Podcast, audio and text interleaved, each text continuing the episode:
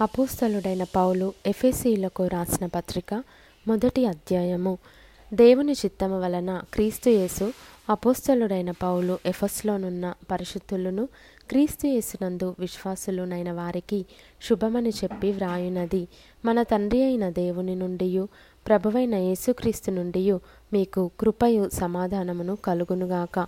మన ప్రభువైన యేసుక్రీస్తు యొక్క తండ్రి అగు దేవుడు స్థుతింపబడునుగాక ఆయన క్రీస్తునందు పరలోక విషయములలో ఆత్మ సంబంధమైన ప్రతి ఆశీర్వాదమును మనకు అనుగ్రహించెను ఎట్లనగా తన ప్రియుని అందు తాను ఉచితంగా మనకు అనుగ్రహించిన తన కృపా మహిమకు కీర్తి కలుగునట్లు తన చిత్త ప్రకారమైన దయా సంకల్పము చొప్పున యేసుక్రీస్తు ద్వారా తనకు కుమారులనుగా స్వీకరించుటకై మనలను ముందుగా తన కోసము నిర్ణయించుకొని మనము తన ఎదుట పరిశుద్ధులమును నిర్దోషులమునై ఉండవలెనని జగత్తు పునాది వేయబడక మునుపే ప్రేమ చేత ఆయన క్రీస్తులో మనలను ఏర్పరచుకొనెను.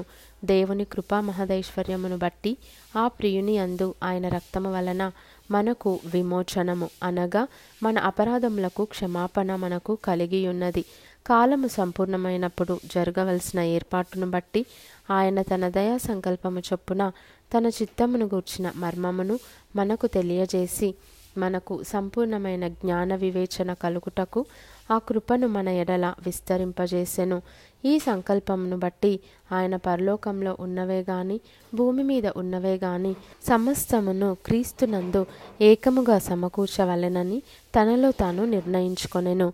మరియు క్రీస్తునందు ముందుగా నిరీక్షించిన మనము తన మహిమకు కీర్తి కలుగజేయవలెనని దేవుడు తన చిత్త ప్రకారమైన సంకల్పమును బట్టి మనలను ముందుగా నిర్ణయించి ఆయన ఎందు స్వాస్థ్యముగా ఏర్పరచెను.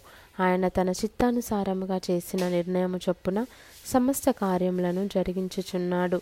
మీరును సత్యవాక్యమును అనగా మీ రక్షణ సువార్తను విని క్రీస్తునందు విశ్వాసముంచి వాగ్దానము చేయబడిన ఆత్మచేత ముద్రింపబడితిరి.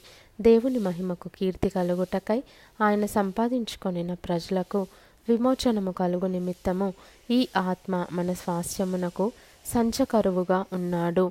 ఈ హేతువు చేత ప్రభువైన యేసునందలి మీ విశ్వాసమును గూర్చియు పరిశుద్ధులందరి ఎడల మీరు చూపుచున్న విశ్వాసమును గూర్చియు నేను వినినప్పటి నుండి మీ విషయమై మానక దేవునికి కృతజ్ఞతాస్థుతులు చెల్లించుచున్నాను.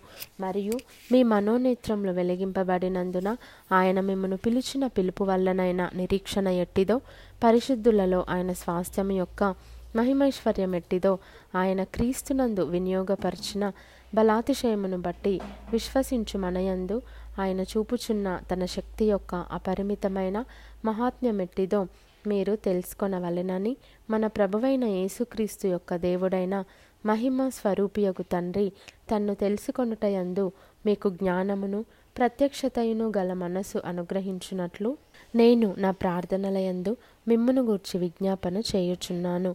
ఆయన ఆ బలాతిశయము చేత క్రీస్తును మృతులలో నుండి లేపి సమస్తమైన ఆధిపత్యము కంటెను అధికారము కంటెను శక్తి కంటెను ప్రభుత్వము కంటెను ఈ యుగమునందు మాత్రమే గాక రాబోవు యుగమునందును పేరు పొందిన ప్రతి నామము కంటెను ఎంతో హెచ్చుగా పరలోకమునందు ఆయనను తన కుడి పార్శ్వంన కూర్చుండబెట్టుకొని ఉన్నాడు. మరియు సమస్తమును ఆయన పాదముల క్రింద ఉంచి సమస్తము పైని ఆయనను సంగమునకు శిరస్సుగా నియమించెను. ఆ సంగము ఆయన శరీరము. సమస్తమును పూర్తిగా నింపుచున్నవాని సంపూర్ణతయై ఉన్నది.